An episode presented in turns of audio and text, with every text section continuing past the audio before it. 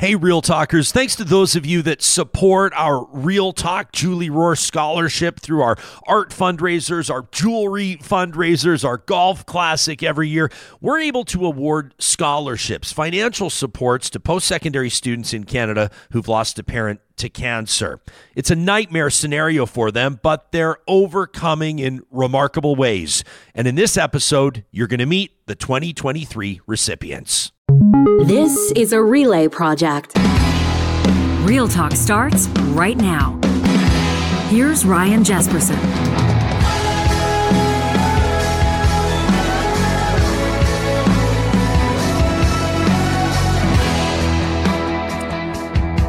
Well, Real Talkers, I hope you're ready to have your hearts filled and, and blown up and, and broken and filled again. This is going to be one of the most special episodes of Real Talk that you're ever going to tune into. I guarantee it. Today, we're going to introduce you to the not one, but two recipients of the 2023 Real Talk Julie Rohr Scholarship. We're going to introduce you to them in just a second. I want to let you know that this episode of Real Talk is presented by our friends at Rello. We are now officially uh, fall in full swing mode.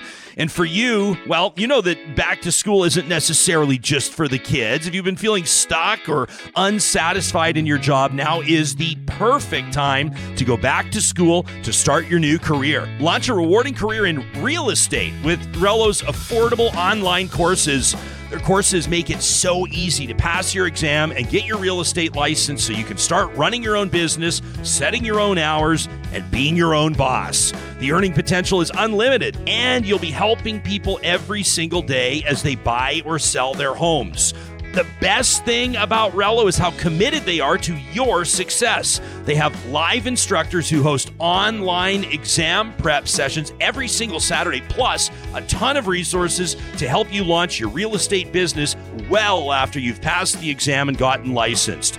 Right now, you can save 20% off any Rello course with the code REALTALK. You can get started today at R E L O, that's Rello.ca.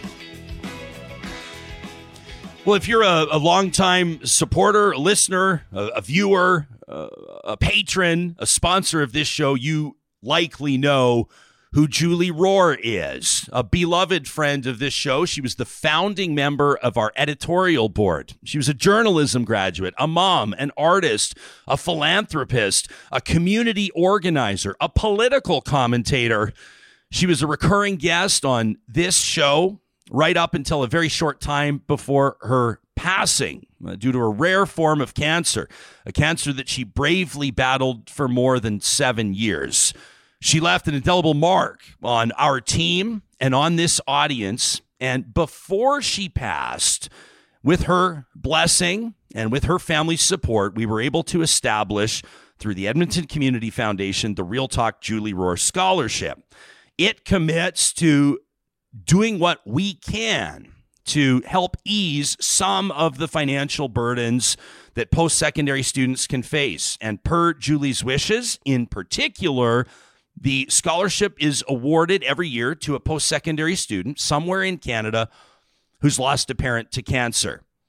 There was an interesting development this year, year two of the scholarship, because our judges, the Real Talk editorial board, were in deadlock.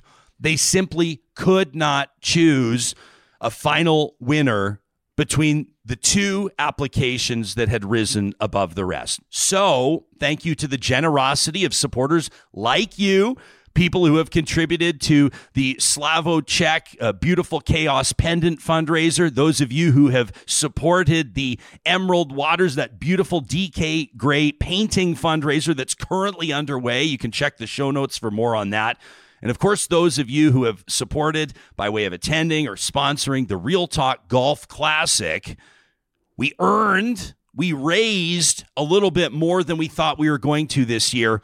And our judges, therefore, were able to award two Julie Rohr scholarships for 2023. It is my immense pleasure to introduce you to two of the newest friends of the show, but they've automatically vaulted into our inner circle. Tyler Gauchier and Manuela Lopez Aldana. Welcome, both of you, to the show, and, and thank you so much for being here. Thank you for having us. we appreciate it. Both of you are students at the University of Alberta. Right? Tyler, you're a, a student in environmental and conservation studies. Is that right? Absolutely, yes. And you have an end goal of what? Uh, that's a good question. Uh, there's so many opportunities within the uh, within my uh, discipline, but uh, one thing I definitely want to do is to uh, connect with my father, uh, whatever uh, may come next, and uh, inspire my fellow Indigenous youth to uh, pursue the same path as well. We're going to learn uh, a little bit about your dad uh, over the course of this conversation. Sounds like he was an absolutely r- remarkable person, and you do a marvelous job of of telling the story of the impact that he had on your life. Uh, Manuela, you're a student in media studies and sociology. Yeah. Uh, entering, or you've just entered year four. You you can see the light at the end of the tunnel. Almost there. A little bit to go. How how are you hoping to to apply your studies uh, to toward your career? Well, I hope to in the future to further research the intimate relationships people have online because back in Colombia, one of the things I always heard as I was growing up with Facebook, it's like there were hazardous situations people would end up in. And I realized there's a lack of digital literacy on online safety, and there's no programs that are applied strictly with education.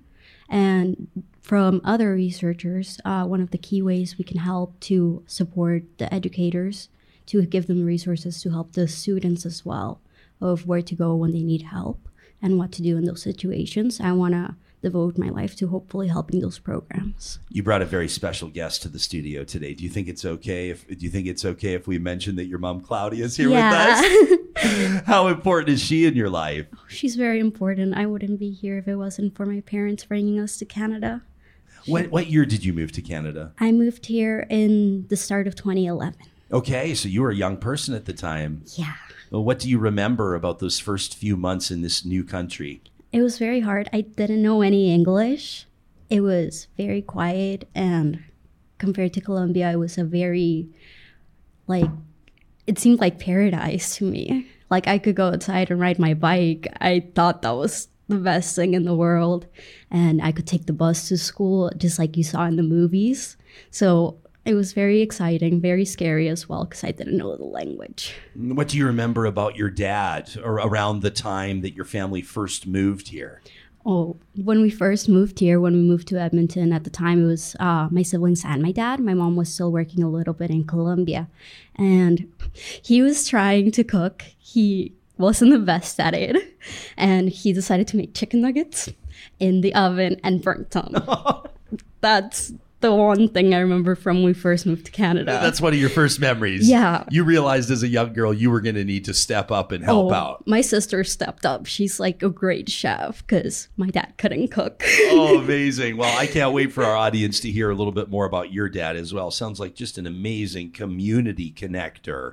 Um, and, and someone that it sounds like your neighbors and community members were lucky to know, let alone the impact that he had on your life.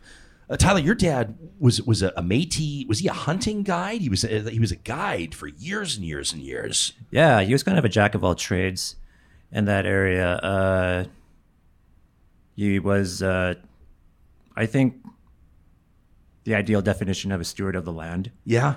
Uh, loved to be in the outdoors, great sportsman, loved to hunt, fish, hike. Uh, yeah, he was also a hunting guide, especially for American tourists. He worked in the parks, he worked in Jasper uh, as maintenance. Uh, he also uh, fought fires every summer, and he was uh, and he led expeditions out there too Wow. with his knowledge. So yeah, he has uh, a lot of great experience. That, maybe not in the firefighting, but but but in the guiding side, were were you as a young boy or a young man able to accompany him? Is that something you were able to witness him doing firsthand? Yeah, absolutely. And uh, yeah, it's I didn't realize until I was older just how incredible it is because he it was just you know second nature to him. It was so natural. He just uh, he just did everything so easy. Like, Yeah. yeah. Now y your story has uh, an added element to it. You are a cancer survivor. How old were you when you were diagnosed? Uh, it was right before my twenty first birthday, back in 2009. So about 14, about 15 years ago. What do you remember about that diagnosis and that early time fighting cancer? Uh, it was a big shock because when you're at that age, uh, you know, health and stuff like that is the last thing on your mind. You're kind of just focusing on uh, growing and putting yourself out there. And then it just completely stops, and you have to uh, focus on one thing rather than on the past or in the future. So, yeah, extremely challenging. What role did your dad play in your life at that time when, when you were fighting osteosarcoma? He was an incredibly strong uh, moral supporter. Uh, he really came through for us. He was a big positive influence. Uh, he drove me to my appointments all the time. Uh, always traveled to the city with me to the Cross Cancer Institute, and uh, made sure I was well taken care of. That would have been before his diagnosis. Yeah, right before. How, how many years in between your clean bill of health and your dad's diagnosis? It was actually months. Months. Yeah, literally. Uh, I finished my chemo treatments in the end of May 2010 and uh, recovered that summer. And uh, my dad noticed something wasn't right and he was having all these appointments. And then in September, there was a possibility he knew that he had pancreatic cancer. And, uh, and by the end of October, it was official. And uh, yeah, just uh, incredibly devastating. But um, How old was your dad when he was diagnosed?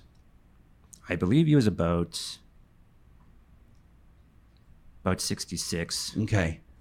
65, 66 around yeah. there. And and so your family for the better part of 10 years, I guess, you know, or or at least 5 years in the fight, your your family from from one member to another was dealing with the emotional toll and the, and the mental toll and everything else, the financial toll of fighting cancer.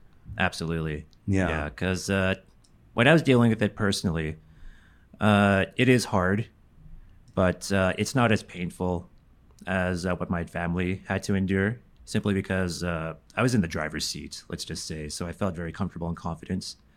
But then when I saw my dad suffer, that was probably worse than what I ever endured uh, that entire time. So, yeah.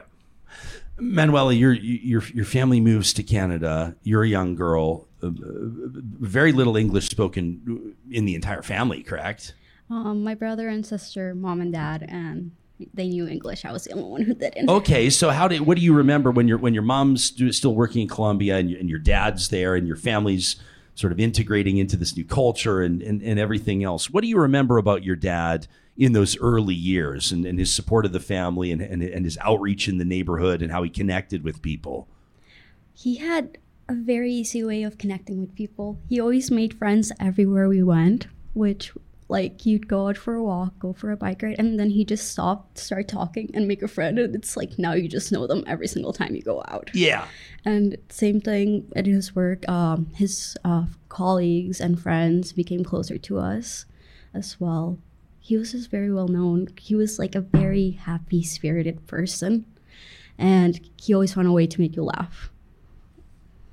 Your dad was was diagnosed uh, with stage four colon cancer just a short time ago, about four years ago. Yeah. You were a high school student at the time. Yes. What do you remember about when you first heard that terrible news? Um, so it was around March of 2019, and I had gone with him to an appointment with my brother. And that's after the appointment, like he came out pale, and so did my brother. And it's like, it was very shocking because we're like, there's a possibility this could be happening. And then a few weeks after we found out it was, our whole life basically turned upside down. Because at the time my mom was working away, we were all doing our own thing. And we just like decide like we realized we couldn't keep living how we were living. We needed to come together to take care of him because we didn't know if the treatment was to work and it's scary because you don't really know the outcome You you wrote in your application uh, or in your letter to our editorial board. You, you said we were, you know, due to the advancement the advancement of my dad's condition, he required care twenty four seven. You said we were running to doctor's appointments, pharmacies, grocery stores, taking care of him, all while trying to remain devoted to my studies and working part time Yeah. uh, to try to support your family. Um, you said my dad passed away in March, right when finals started. So I had to push myself to finish my studies for the semester, despite wanting to just stop and grieve. That's something that a lot of students could never relate to Yeah. the magnitude of a loss like that and trying to balance competing interests and most importantly look out for your own well-being and that of your family Yeah. During that time and ever since it's since he was diagnosed, our number one priority was him. If it meant one of us couldn't drive him to his appointments, the reason I learned to drive was to drive him to his appointments because I didn't know at the time how to drive. Mm. And it's like, no, I need to be able to drive. I need to be able to take him there. If he needs to go to the pharmacy, if he needs to go to a doctor's appointment, if he needs a new medicine, if anything happens, I needed to learn how to drive. And there were times where I would miss classes to go drive him or to go bring him food. And it seems like a marathon we were all running for the four the past four years with him because there was always something you needed to do to help him because he was suffering in the stage he was in and we couldn't just sit and watch. Hmm. how would you say your dad's legacy most resonates within you what is the biggest impact that your dad has made on your life he taught me how to be curious and to not fail. Like it's okay to fail, not to be afraid to fail. Because when he started out his whole career, he was working in construction back in Colombia. And he was just a very, very smart person. And he ended up getting curious and doing engineering work when he didn't even know what engineering was. And then he ended up becoming an engineer. And then as time went on, teaching himself how to code. And I was just so inspired. I'm like, I want to learn how to code too. If you can do it, I can do it too. So I did the same thing. I took the summer and I was just like learning how to code with him. And from my love of computers, that's the same thing he had. I just feel very connected. And it's why I love to work with like um, the nonprofit I work with because they're all software engineers and it's like the same thing. And even implemented in into the work I hope to do in the future, I feel connected with him because we somehow have a way of like understanding how computers work from the back end and the front end and then how it connects with people overall. you, you've used like one of my most favorite words of all time uh, curiosity. I love this like i feel like my own career mantra. Like i don't know about you guys but i sit there and i every day i want to make a commitment to stay curious. And we promise people that this show will stay curious. Curiosity is such a powerful driving force isn't it? Yes, definitely. I I think I got his curiosity and because of that I ended up in like situations you never think you would dream of you would be in. And it's like even when I wanted to dance, he's he was the number one supporter. He's like, You wanna dance, you can do it. Just go ahead. Don't be scared. And he would go with me to all my dance competitions and come watch me dance at school. It's just if I'm curious, he would always support me. Wonderful. I want to hear more about your dad and and uh, and Tyler. You also reference. Um, I mean, you you you didn't mess around in, in your letter to our editorial board, and you talk about the disadvantages that many Indigenous families have have uh, faced.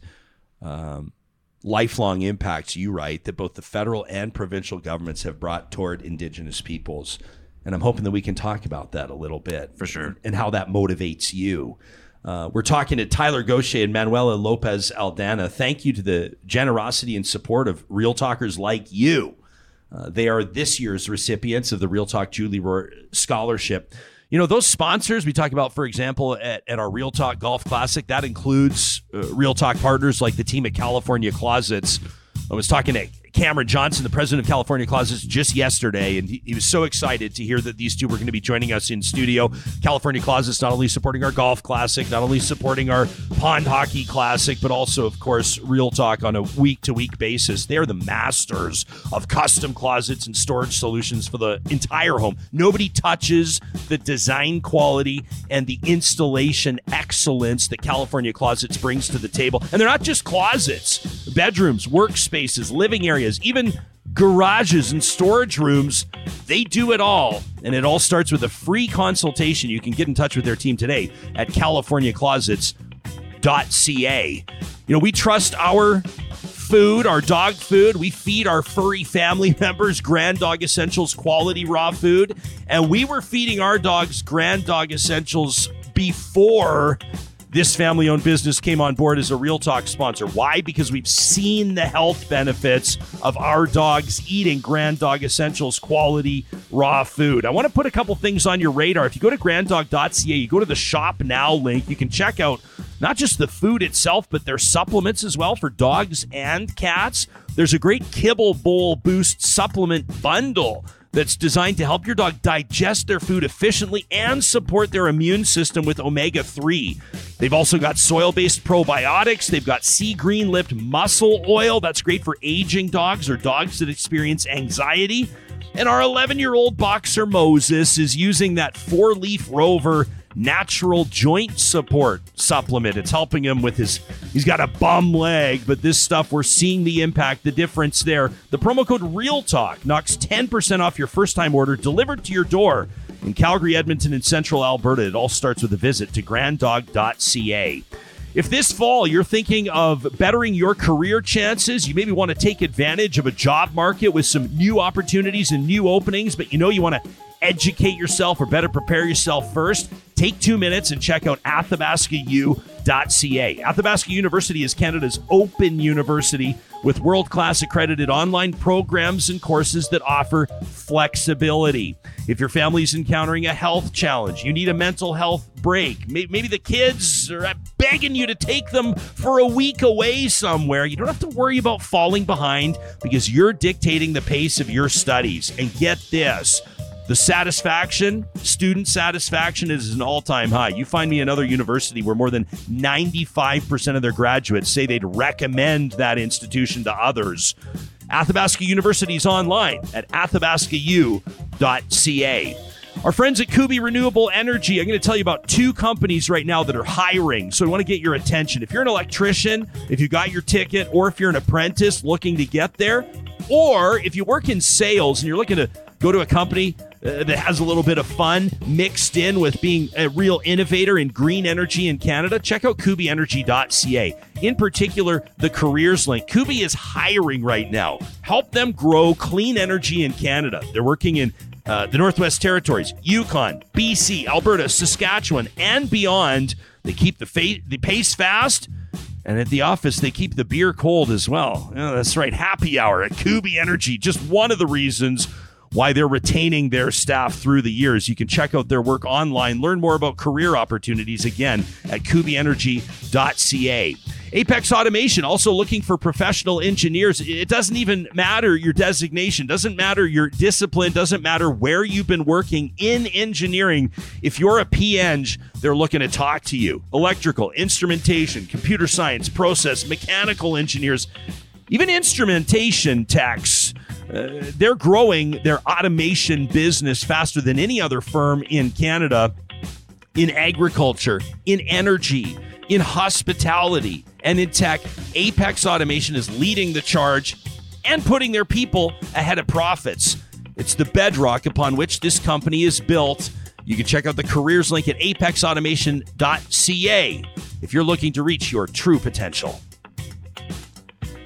Tyler Gauchier and Manuela Lopez Aldana are our scholarship recipients this year, the Real Talk Julie Rohr Scholarship, both of them University of Alberta students. Manuela uh, in media studies and sociology, and Tyler in environmental and conservation sciences, conservation studies. Um, you talked about in your application how your family inspired you, uh, overcoming the odds, um, managing, uh, dealing with, I don't have the adequate words, maybe you do, uh, with a system uh, that has perpetuated injustice against Indigenous families uh, for many years in Canada. How does that impact you, Tyler, as a student and as an aspiring environmental professional to this day? It's uh, it's definitely inspiring, because uh, like my family, for many generations, we had our backs up against the wall, uh, in situations, no win scenarios, and they always persevere and pull through and and because of them, I'm at where I'm at today, and future generations uh, are at a better advantage too because of them. I had a I had a an engineer. As, as a matter of fact, we were just talking about Apex Automation. I, I, wish I could recall his name. I've never met him in person, but he sent me an email like a couple months ago um, in SoCal. And don't roll your eyes when I say this because I don't prefer the phrase, but wildfire season. Uh, I feel like we're kind of normalizing it, but wildfire season. And he wrote in, he's an engineer. He said, We need to be having a, a much bigger conversation about traditional indigenous fire management practices. Uh, we did have an interview on the show about that a couple of years ago, but I, I vowed to him, I promised him that we would do more and, and look into that. How important is it for you? Uh, in part based maybe even on the influence of your dad, uh, to be able to tap into and better understand and share uh, indigenous land management and, and, and conservation principles over the course of your coming career? It's extremely important. It should be one of the top priorities to be looked into because this knowledge uh, goes back uh, many, many years, uh, way before the Confederation of Canada and they can explain some things that science just cannot explain. Hmm. And it can be a great complement to the, environmental uh, sciences as well. Yeah. Do you remember like do you have childhood memories of like walking through the forest with your dad or walking, you know, walking through some of his favorite uh, areas to explore and, and imparting some of that knowledge on you? Yeah, yeah. Uh, just a lot more of uh, going on the trails uh, out deep in the forest, watching my dad and his natural tracking skill, skills yeah. navigate and uh, telling me how, uh, telling me about the plants and uh, the animals and how they coexist uh, with the ever changing environments as season goes by yeah, those are some some sweet memories. Yeah, sounds like cherished memories. For no sure, kidding. absolutely. Yeah, man. Well, how important do you think it is? Like when you talk, um, the the the indigenous I- experience in Canada is something that has resonated with you as well as an immigrant from Colombia. How, how was that line drawn? How, how did that really start to resonate with you to the point where now you're saying you want that to, to, to be a big influence on your career? Well, um, my family has uh, indigenous roots from Colombia uh, from the Pijao and Muisca. And when I started learning more about the situation of Indigenous people here in Canada and the many different factors that play into it and how they're, um, I had a class with a, an amazing professor, and he brought to my attention how they're bringing digital literacy and the programs that are being developed there. Uh, the one thing I kept seeing that was missing was online safety, and it just like sparked my attention even more because when I looked into a case in Colombia in one of the rural areas with indigenous communities over there, uh, it seems like a very similar situation where the access of the internet is not possible, mm. and like for radio spectrum frequencies and even having to build their own uh, their own internets over there, it's very very hard. But here they're initiating and they're uh, what's the word? Um, maybe like integrating. I don't yeah, know where you're going. I'm kind trying. of like they're taking the step ahead, like they're yeah, leading. like advancing. Yeah, they're, they're advancing. Yeah. They're taking like they're going ahead and starting everything they need to do for themselves, and it's something that people in Colombia and those indigenous communities, it's not something that I thought, you know, we could have. I didn't know that was possible, like to have that initiative and the amazing impact it has when people like here have done. I want to hopefully try to bring that over there because it's just amazing. It, it, would be impossible for, for someone like me, uh, who's born and raised in a who still is living in the country where they were born and raised it would be impossible for someone like me to understand an, an immigrant or refugee experience to a new country. Uh, I could not possibly understand the challenges. I could not possibly understand some of the barriers. I could not possibly understand perhaps the, the alienation or, or the loneliness that someone may feel, the, the, the intimidating factors that may come into play. How important is it for you as an immigrant to Canada to apply your lived experience to help other immigrants to Canada or immigrants to other countries for that matter?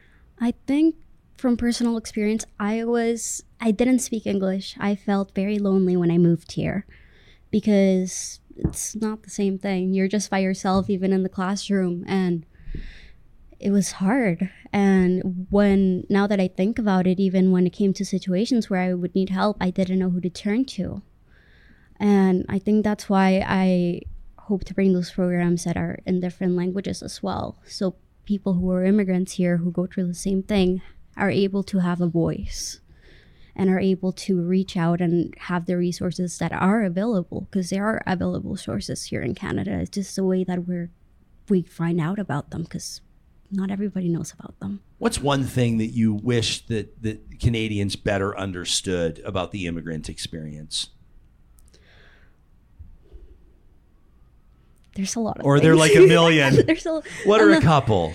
the first thing that comes to mind is that um, people think less of you just because you don't know the language. I used to be made fun of because I had an accent.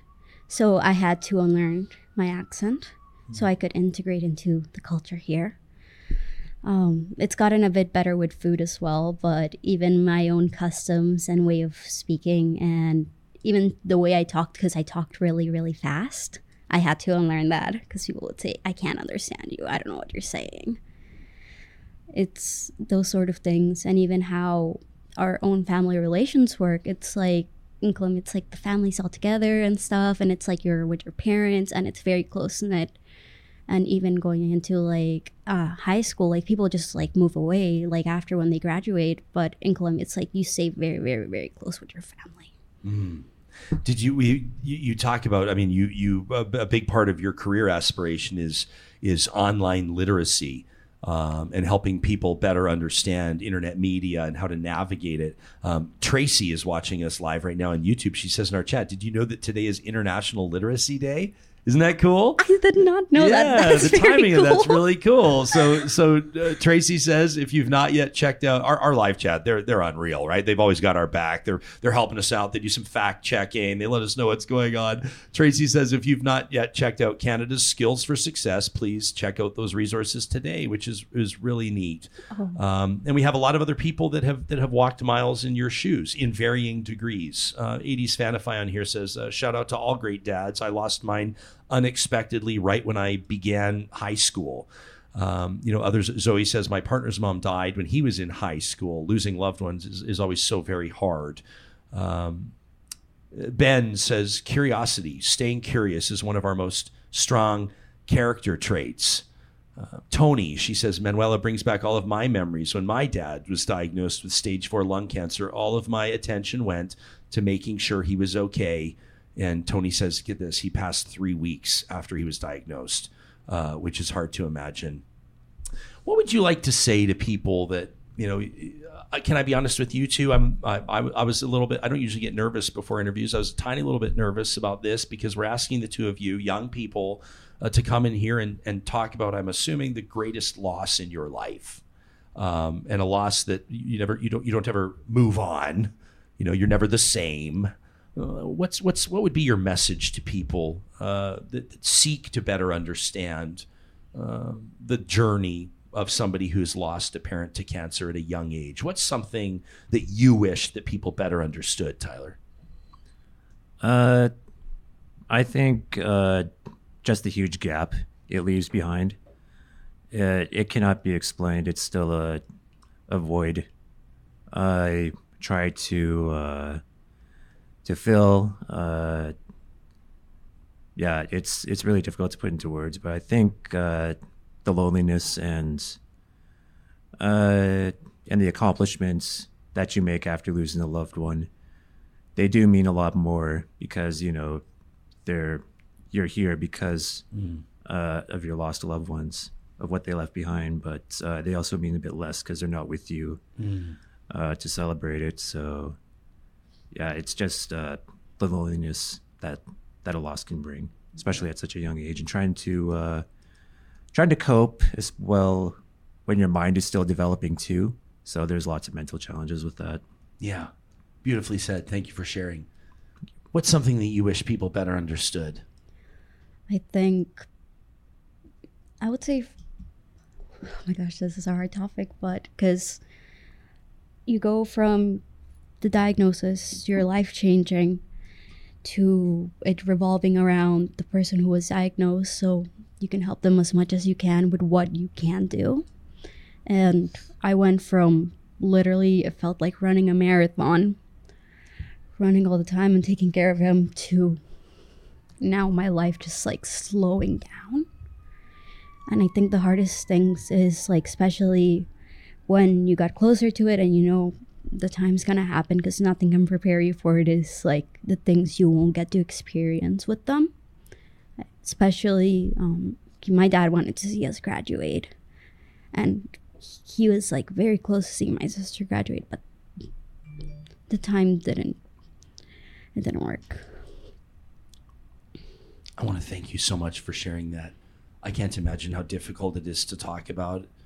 And I want you to know how much of an impact that both of you are having on our audience. And you know that other people in a similar circumstance, in a similar uh, nightmare, will listen to this. Uh, and I can guarantee will respect and honor your courage in talking about it, but also find strength in, in your words. Um, it really is an unimaginable circumstance. Uh, but the two of you have carried forward, not moved on, but carried forward in remarkable fashion. And despite the fact that we're new friends, uh, we're all so very proud of you both. And you have a legion of people now that are cheering you on, that are in your corner. Um, I'm so excited that both of you have accepted our invitation to attend our Real Talk Golf Classic. That's going to be coming up on Thursday, June 20th of 2024 out at the Ranch Golf and Country Club. And I, I hope you're okay with shaking a whole bunch of people's hands because I already know there's a bunch of people that want to meet both of you, okay? I'm very excited. me too Do you guys play golf by chance? No. i used to go to the driving range with my dad Per- oh, really? yeah Did he teach you how to swing a golf club or did you teach him? no he taught me i'm like we got golf clubs at goodwill like we went together Yeah. and then i'm like okay i'm gonna get this and no he was better than at it than i was but we went every like afternoon like a few days after he had treatment we always went Well, you know, maybe you'll hit a hole in one for your dad at our golf classic. You you want to know something? This past this past tournament of ours, a guy, uh, a guy hit a hole in one to win twenty thousand dollars. By the way, he hit a hole in one, and when you have a hole in one hole, we insure those, right? Because we don't have to fork out scholarship cash, obviously. so we get insurance, and you have we have hole in one prizes on all all all the par threes. Uh, the insurance companies require that we have a witness there that sits on a lawn chair just beside the green to make sure that it actually goes in, to make sure the golfers don't just say they got a hole in one. Not like anybody would, but you want to know who witnessed the hole in one at our tournament? Julie Rohr's dad. Wow. That's who is sitting on the green. He's the one who watched it go in, and he's convinced. He's convinced that that was a message, and so it was a wonderful moment. That was the second annual. This will be the third annual, and we'll see you both there. I want to thank both of you for being here today and congratulate you on on um, your award on the Real Talk Julie Rohr Scholarship and let you know how proud we are of you. It's Manuela Lopez Aldana and Tyler Gauchier. Thank you for being here. Thank you for having us. thank you Real Talkers, I want to let you know about something that's coming up on September 17th. Uh, Johnny, I'll just show my sh- screen here. This is all I'm doing is showing you Julie Rohr's Instagram. So you can see her online uh, on Instagram. It's Julie Rohr Yeg. That's R O H R, Julie Rohr Yeg. Coming up on September 17th. Did you hear that the city of Edmonton has officially approved the naming of Julie Rohr Park. This is a beautiful park, 140th Street, 78th Avenue, and coming up on September 17th. Uh, that's in, in just a week or so. Uh, it's going to be next Sunday, basically. Uh, Sunday, September 17th from 2 to 5 p.m. We are gathering there. Uh, the event is free, uh, but we're fundraising to make sure that we can uh, improve the signage in that park. Well, We're going to put in some local improvements, maybe some benches, and then who knows, depending on how the fundraising goes. I mean, sky's the limit for Julie Rohr Park. You are warmly invited to the naming celebration and this fundraiser. I'm going to be telling you about this over the next week or so. I'm proud to be hosting it. We're going to have a live auction there. There's going to be food trucks, live music, special guests. It's going to be a wonderful day. Um, it's going to be just one day past the two year anniversary of Julie's passing as well. Uh, so our hearts will be heavy and full at the same time. But I would love to see a couple hundred of you out there with us. It's again Sunday, September 17th, 2 to 5 p.m. at Julie Rohr Park. That's on 140th Street and 78th Avenue. Want to recognize I saw many of you in the live chat thinking and talking about Julie's family, and I'll share a few more thoughts on that in just a second. I wanted to let you know that this conversation has been supported by and presented by Real Talk sponsors who walk the walk. Uh, the friends of ours, the families that own the Dairy Queens of Northwest Edmonton and Sherwood Park, they were there on the 10th tee box at the Real Talk Golf Classic. They believe in this scholarship. And the Dilly Bar shooters going there. Well, the September blizzard of the month at those DQs, the Dairy Queens in Palisades, Namao, Newcastle, Westmount, and Baseline Road. September's blizzard of the month is the pumpkin pie blizzard treat. This is the classic fall DQ flavor featuring the world famous soft serve mixed with real pumpkin pie pieces, garnished with whipped topping and nutmeg, the most quintessential fall spice. This is the immediate fall escape for the pumpkin fanatic at the Dairy Queens of Northwest Edmonton and Sherwood Park. Hey, it's the Alberta Beef Roundup coming up at Freson Brothers across the province of Alberta. 16 different locations, all of them still family owned.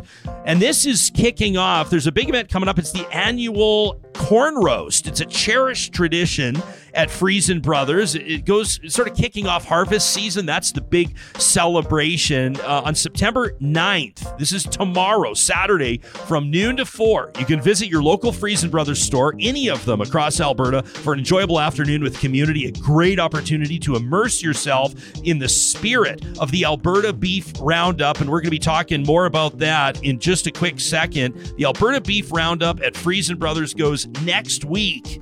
And uh, you can find all the details online on their website, freson.com. That's F R E S O N.com.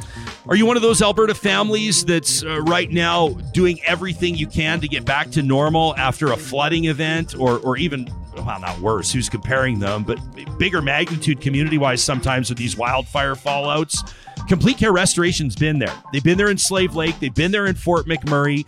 This is a company of professionals that understands the loss that comes with natural disaster, and they understand the priority of getting you back on your feet again. Whether it's your home or business, you're going to want to trust things like fire or flood restoration, mold or asbestos removal to the professionals. They have a team of trained and certified technicians that ensure hazardous substances, for example, are properly addressed. The safety of you and your family, as well as theirs, is of utmost importance. It's why they're the most professional team that we've ever seen at work in construction. They built our studio. Uh, you can see them and get more details on what they do at completecarerestoration.ca. And a big shout out to our friends at Eden Landscaping. Uh, I know the leaves are falling, but their team is still at it full swing. I know that because I talked to Mike yesterday. Uh, they don't hang up their shovels, they don't hang up their boots until the ground is frozen. And then what do they do? Well, then they start planning for the spring.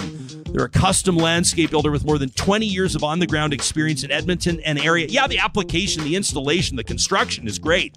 These guys are master planners. You just wait till you tell them about your vision and then you see the finished product, 3D rendered plans. It'll blow your mind, just like it blew ours. We're proud to partner with Eden Landscaping, and you can find them online at landscapeedmonton.ca.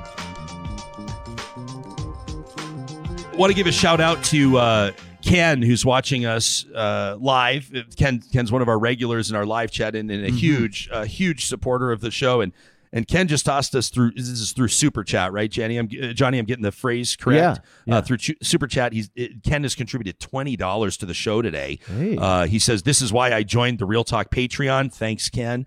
He says, and this is why I contribute to the show and its causes. Thanks so much, man. This is. Uh, big shout out from our live studio audience hanging out behind Johnny this morning. Uh, but that really means a lot to us, Ken. And, and, this is a show where when we say keep it real, that actually means something. It's not just a tagline. And I got to tell you, my heart is absolutely full after talking to Manuela and, and mm-hmm. Tyler, two remarkable young people. Yeah, great stories. Amazing to watch her mom, Claudia, watch her daughter in action in the mm-hmm. interview and just see that pride there, you know? Yeah. Well, I say great stories. It's not great what happened, but it's, it's, horrible what happened. But the yeah. determination and everything that gets forged from instances like that that happen to you and, and your family. It's great to see. And just an amazing, it's going to be bigger and better next year. I can't wait. Two scholarships this year. I Oh, have gonna something. be I- great. yeah, I don't even know if I'm if I'm supposed to make this announcement.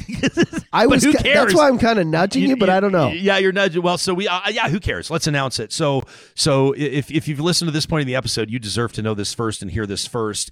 Um, we, uh, if, if you were at the golf classic, if you were there, uh, Hani Bombewala, uh, Uma Hani Bombewala, who you've heard on the show last year, she was the inaugural recipient of the scholarship. Uh, just uh, like blew our mind at the dinner. So she got up to speak, and um, if you've, I've hosted, I don't know, 200 golf tournaments in my day, and half the people are hammered, and everyone's having a great time, and so it's loud and noisy and a little bit obnoxious, but also super fun.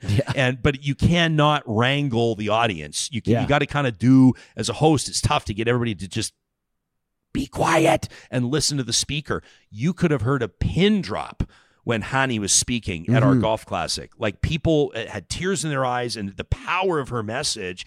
And so our editorial board gets together. This was a few weeks ago, and, and we're we we had our finalists uh, identified for this scholarship. The the applications that had ticked all the boxes, right? They could prove they were enrolled in post secondary. They had their two letters of reference. By the way, go to ryanjespersen.com/slash scholarship. Uh, applications are already open for next year. So if you, if this is somebody, if, you, if if this is you or somebody that you know, a post secondary student that's lost a parent to cancer, we welcome your application. You can apply through the year.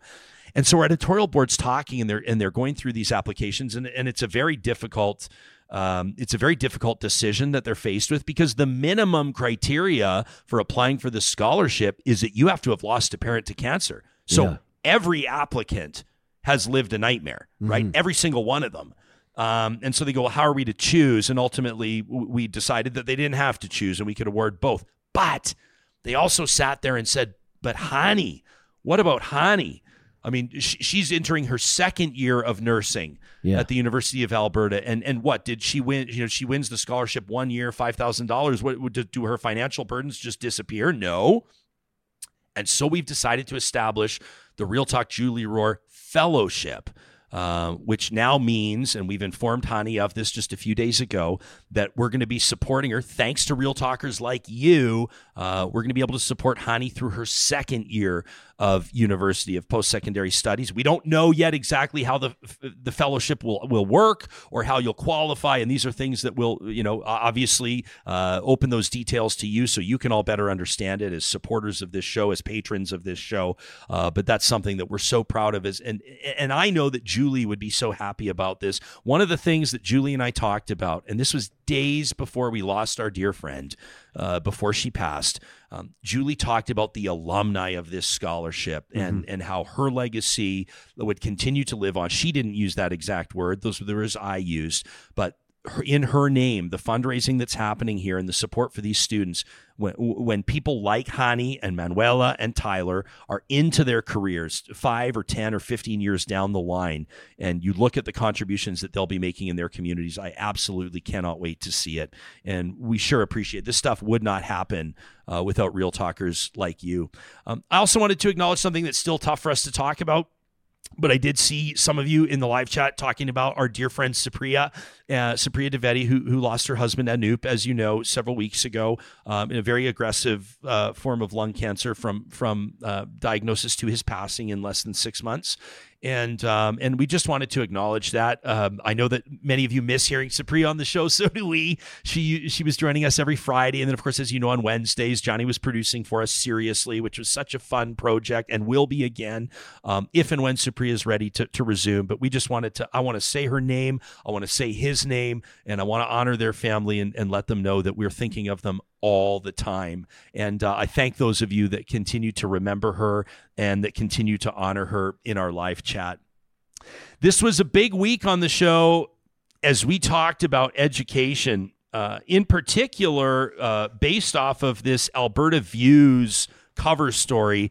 Oh, sorry, Johnny, did I accidentally just show the, the, the back cover of Alberta Views there with that big Real Talk full color? Uh, look at that. Look at that on the rear.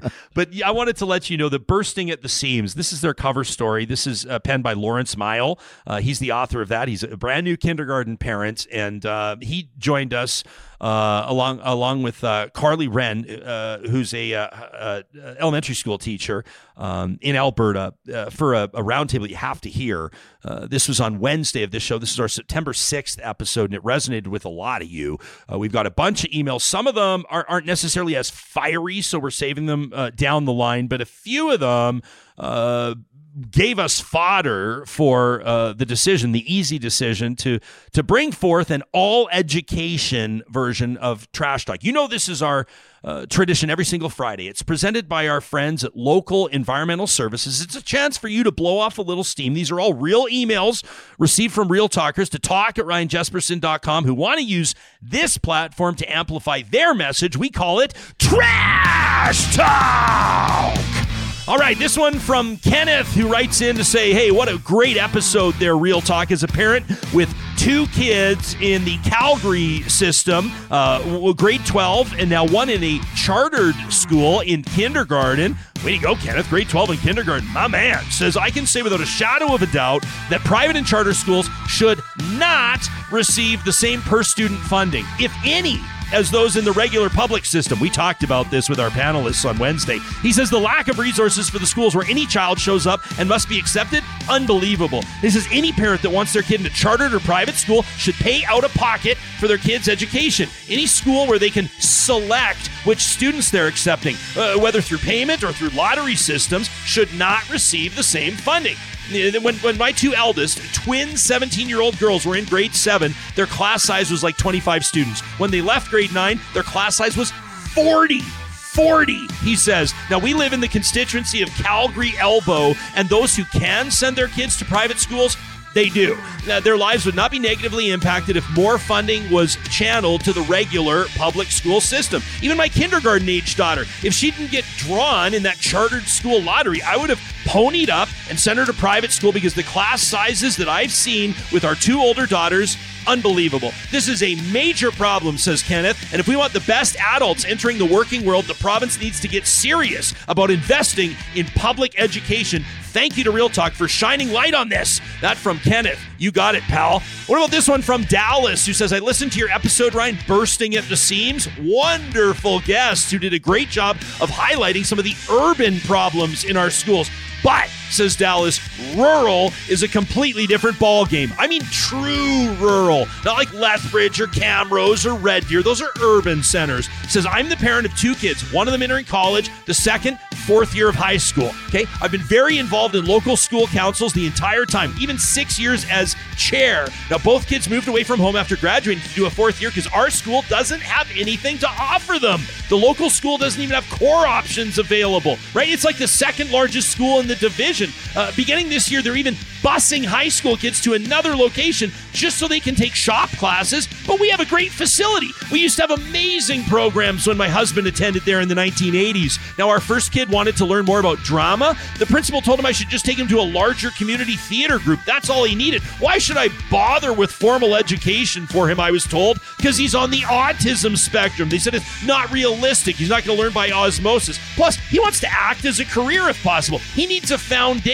I've seen him just blossom after having the privilege of taking drama classes. He's grown so much, so much with just a little bit of formal education. I wonder, says Dallas, how many potential Michael J. Foxes or Jim Carreys or Nathan Fillions or Andrea Martins are in rural areas but will never experience theater or get to see them do their thing without any foundational knowledge at play. Our second kid wants welding and mechanics as a career plus to upgrade. He's excited for school for the first time in years. I've seen this government say they want to support trades, but there's no support for it in our public school. There's no support at all. Now, I had a recent conversation with a past trustee who told me the public has no idea how much funding's been cut from public education. Why are we allowing cuts that are so deeply affecting rural schools to the point where we can't even offer a basic, well rounded education to rural kids? Urban schools get cool programs, rural schools can't even keep the basics. The entire funding model needs to change. Stop basing it on the number of kids there. It is starving our rural areas.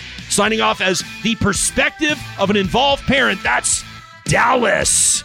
And this from, how would you pronounce S T E A N? Is it Steen? Stein? Stein? Stein?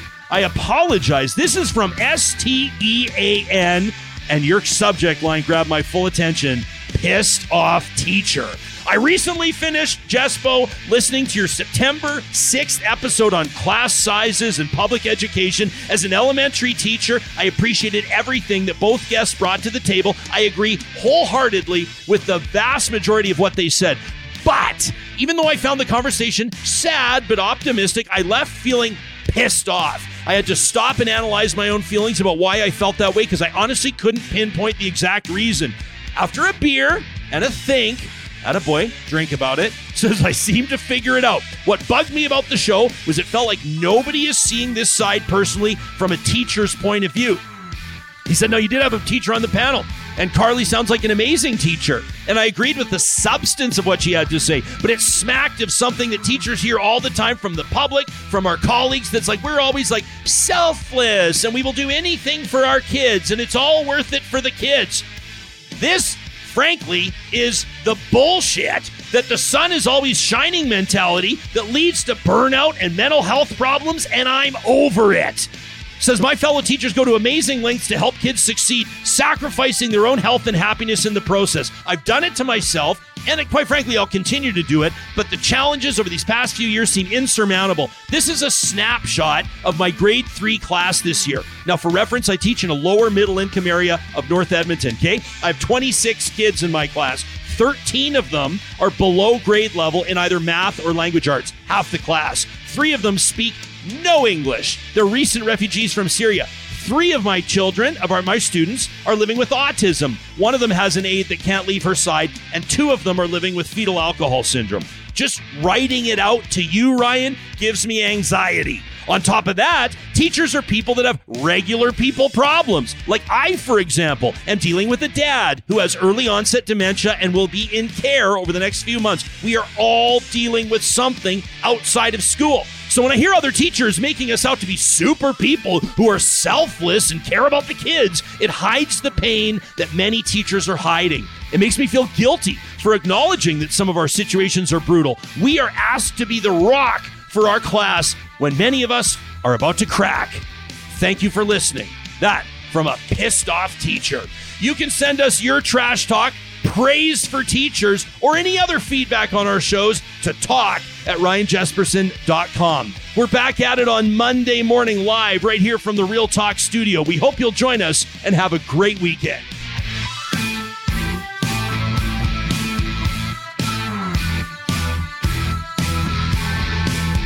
Real Talk is hosted by Ryan Jespersen, executive producer Josh Dunford, technical producer John Hicks, general manager Katie Cook Chivers, account coordinator Lawrence Derlego, human resources Lena Shepard, website design Mike Johnston, voiceover by me, Carrie Skelton.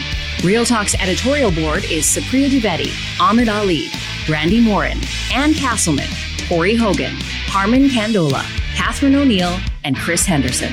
Member Emerita, Julie Rohr. Real Talk is recorded in Edmonton, Alberta on Treaty 6 territory, the traditional and ancestral territory of the Cree, Dene, Blackfoot, Saulteaux, and Nakota Sioux, home to the Métis settlements and the Métis Nation of Alberta. Real Talk is a relay project. For more, check out ryanjespersen.com.